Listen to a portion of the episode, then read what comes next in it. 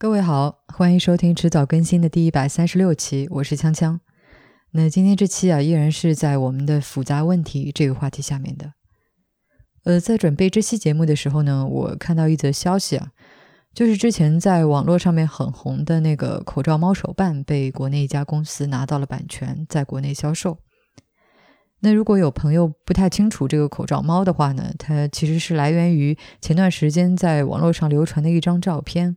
就是一个小猫，它随主人外出啊，也被戴上了口罩。但因为这个猫脸啊实在太小，那它的主人就把口罩剪了两个洞当面罩给小猫戴上，非常的可爱。嗯，我很喜欢那只口罩猫，还因此给家里的一个陶瓷猫摆件画了一只蓝色的口罩。所以看到这个消息啊，嗯，自然就非常期待这个手办的上架。不过在这个消息中引起关注的，除了手办本身，还有一点是。商家表示，手办销售的所有收益将无条件捐给武汉慈善总会。这就在微博上引发了很激烈的讨论啊！很多网友表示非常愿意支持啊，但就是不想把钱捐给武汉慈善总会，建议商家另外选择捐赠渠道。那到这期节目上线的时候呢，嗯，我看到这个商家确实是采纳了网友的建议啊，会把一半的收益捐给慈善总会，而另一半呢捐给韩红基金会。我相信大家应该都能够理解这种担忧啊，因为在这次疫情当中，湖北地区的很多慈善机构，尤其是武汉市、湖北省的红十字会暴露出的种种问题，再一次引发了公众对于红十字会甚至整个官办慈善体系的信任危机。之所以说再一次啊，是因为同样的事情，我们在九年前，也就是二零一一年的郭美美事件就已经经历过一次。当年郭美美在微博上面晒图炫富，嗯，引起了很多网友的注意啊。那后来大家发现她的身份认证上面写的是中国红十字商业总经理啊，就开始质疑我们平时捐给红会的善款是不是被贪污了、被侵吞了。那经过调查发现啊，虽然郭美美的财富和善款之间呢确实没有什么关系，但红十字会的管理方面确实存在很多问题。然而九年过去了，在这次疫情当中，武汉和湖北红十字会在捐赠款物接收分配、信息公开这些事情上面依然表现得非常糟糕，那备受批评。一方面是红会的工作人员啊，他们觉得非常委屈。然后，另外一方面呢，是公众在不断的质疑和追问啊，难道九年时间过去，我们就什么也没做吗？怎么都还是老样子呢？不知道大家有没有听说过一个叫做马尔可夫过程的概念？Markov process。那这是一个数学模型啊，根据俄国数学家安德烈·马尔可夫命名。如果你对机器学习有所了解的话呢，应该对这个模型也不陌生啊，因为它在这个领域里面有很广泛的应用。在得道上有位作者叫万维刚，嗯，他就是以前很有名的博客主同人于野哈。他在得道上面也讲到了这个马尔可夫过程，嗯，而且举了一个大家都能够理解的这个课堂上学生认真听讲的例子。那我在这儿引用一下，他说啊，嗯，我们假设今天认真听讲的学生，明天继续认真听讲的概率呢是百分之九十啊，所以有百分之十的可能性，这个人他明天会开小差。那今天开小差的学生呢？明天继续开小差的概率是百分之七十，那剩下有百分之三十的可能啊，会变得认真听讲。假设我们一共有一百个学生，嗯，第一天认真和开小差的人呢各占一半。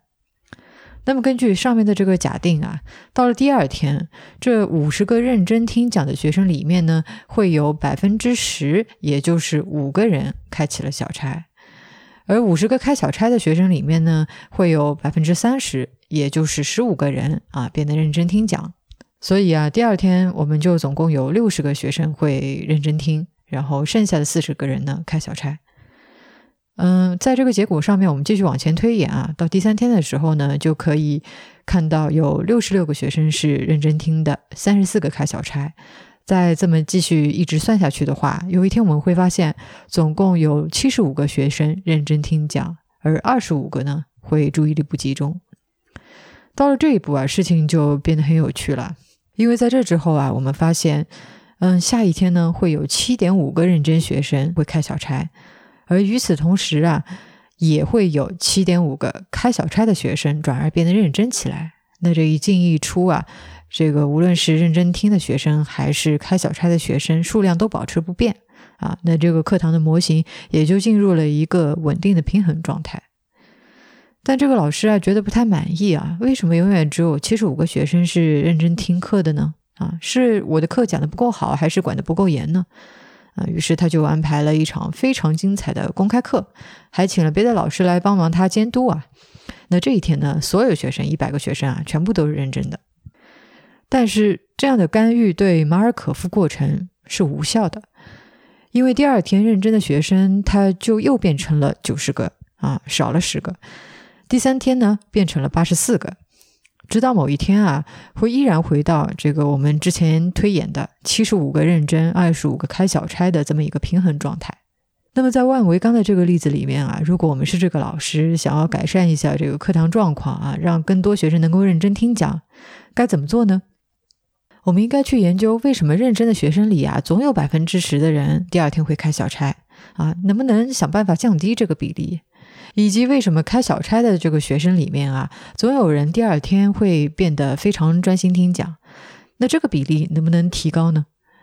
就像我们国家在疫情里面还在进行的这个扶贫工作一样啊，很多贫困家庭他都欠有外债，那或者是呃有人因为生病而贫困。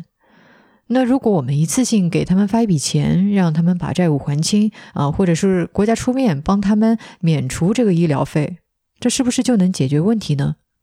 按照马尔可夫的过程，这并没有解决问题。这么做只是改变了一个初始条件，并没有改变他下一次欠债或者因为生病而贫困的概率。那只要这个概率不变，扶贫款花完了，那贫困最终还是会出现。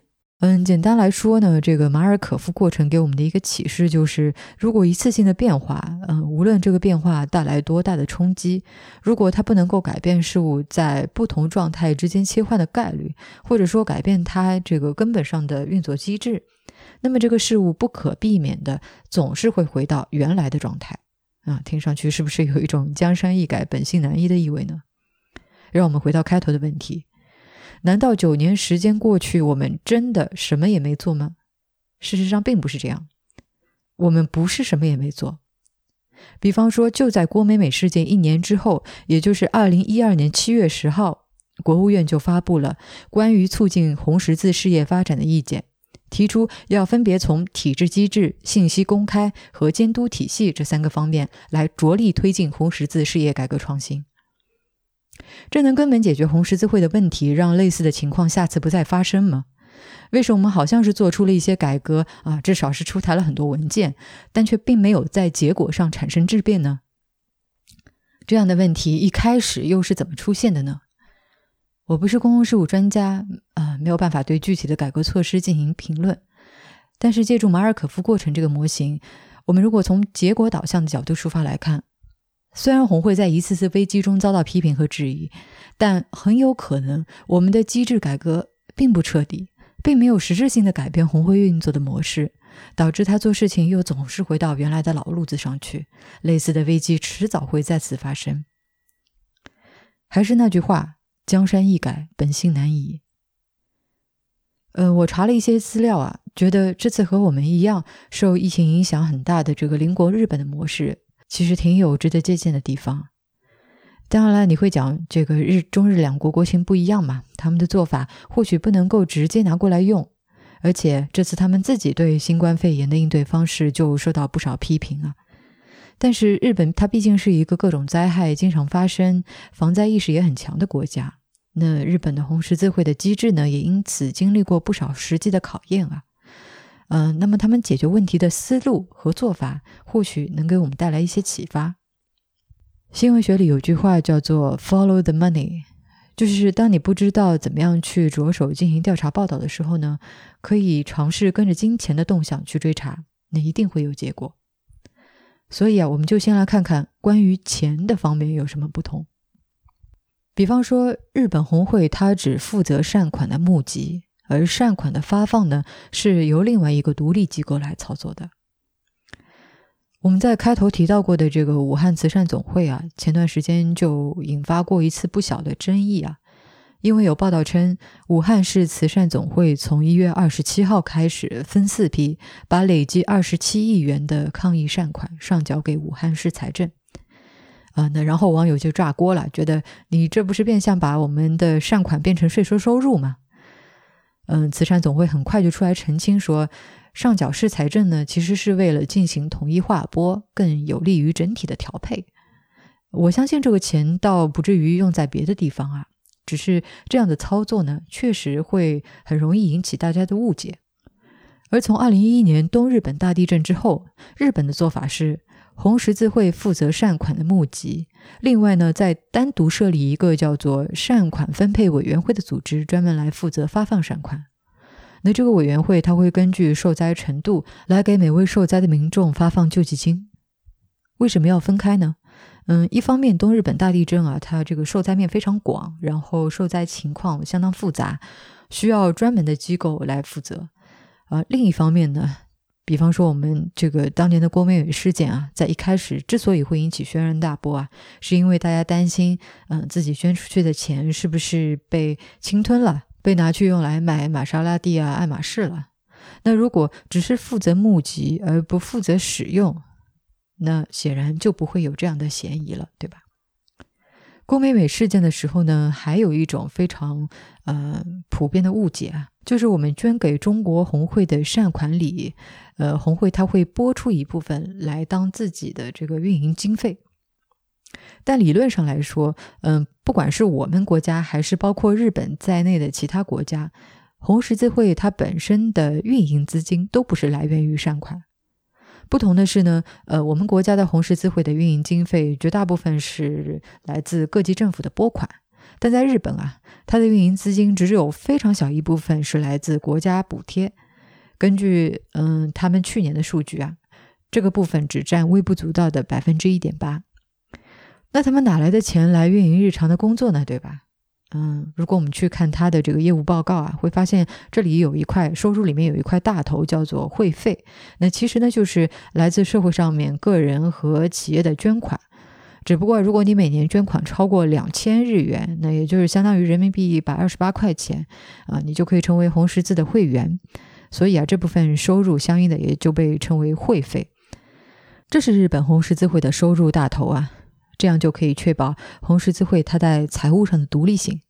那这一点有多重要？相信大家也都很清楚了。中国的红十字总会和地方的红十字会的收入里面呢，也有会费这一栏。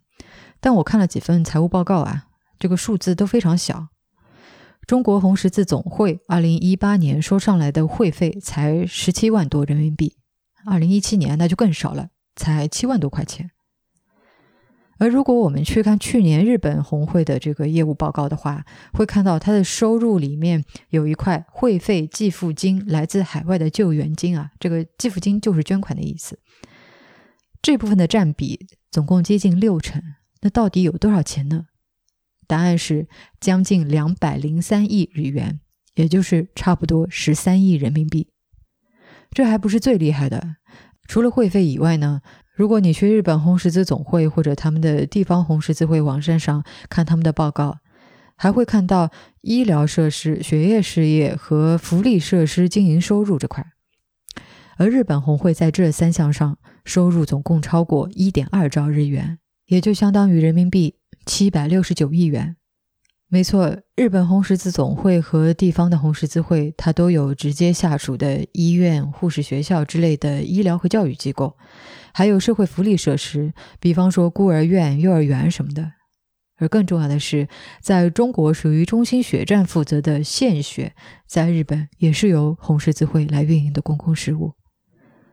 对比来看呢，我们的红十字会它也参与献血工作，但只是负责当中宣传推动和表彰奖励的部分。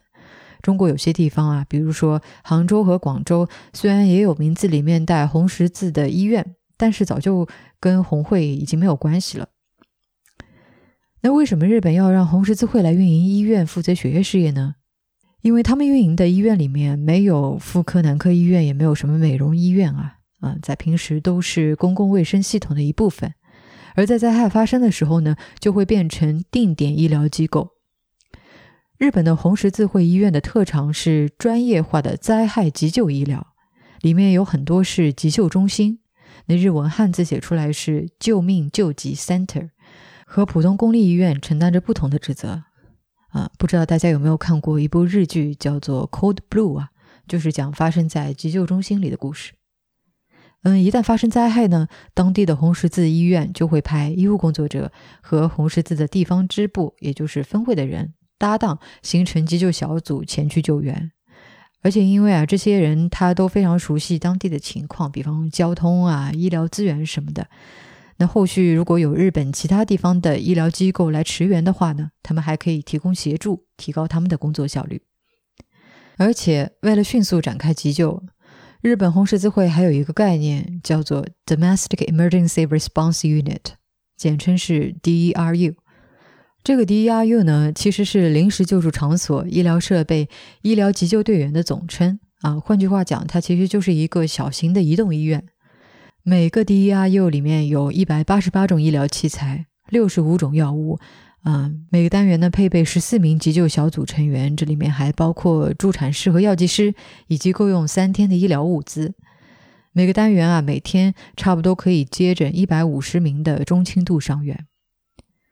那说到这里，血液事业也归红十字管的原因就很明显了，因为在平时，呃，全日本的医疗机构、制药公司，它都需要血液，对吧？那需要有机构来号召大家献血，来管理和协调各地的用血需求。那到了灾害时呢？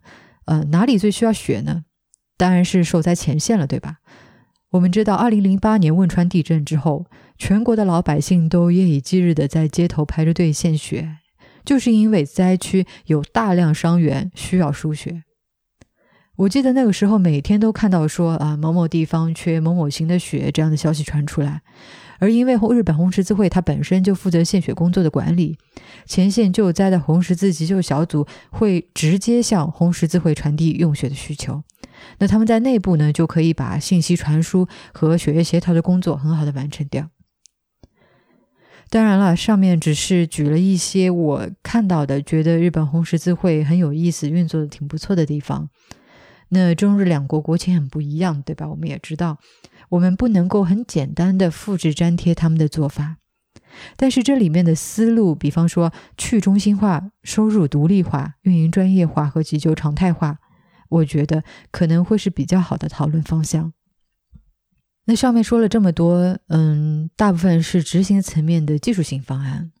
如果我们要稍微往深里说一点啊，政治学里面有一句话是孟德斯鸠的名言：“权力只对权力的来源负责。”那红十字会有什么权利呢？最重要的当然是对那些没有限定用途的大笔善款的分配权。或者用任宁在第一百三十三期节目里说的那样，是对捐赠者的心意的分配权。而这份权利是从哪里来的？该对谁负责？也许是更加值得我们花时间去思考的问题。好了，那今天就说到这里吧。明天任宁会来谈谈“带节奏”这个词。您刚刚收听的是迟早更新的第一百三十六期，这是一档探讨科技、商业、设计和生活之间混沌关系的播客节目，也是风险基金 One's Ventures 关于热情、趣味和好奇心的音频记录。我们鼓励您与我们交流，我们的新浪微博 ID 是迟早更新，电子邮箱是 embrace at weareones.com。那如果您想要访问我们的网站呢，可以在浏览器地址栏输入邮箱的后缀啊，weareones.com，在网页的导航栏中就可以找到迟早更新的链接了。我们为每一期节目都准备了延伸阅读，希望您善加利用。您可以在各大音频平台和泛用型播客客户端搜索“迟早更新”进行订阅收听。而且我们现在和青芒合作推出了迟早更新的微信小程序。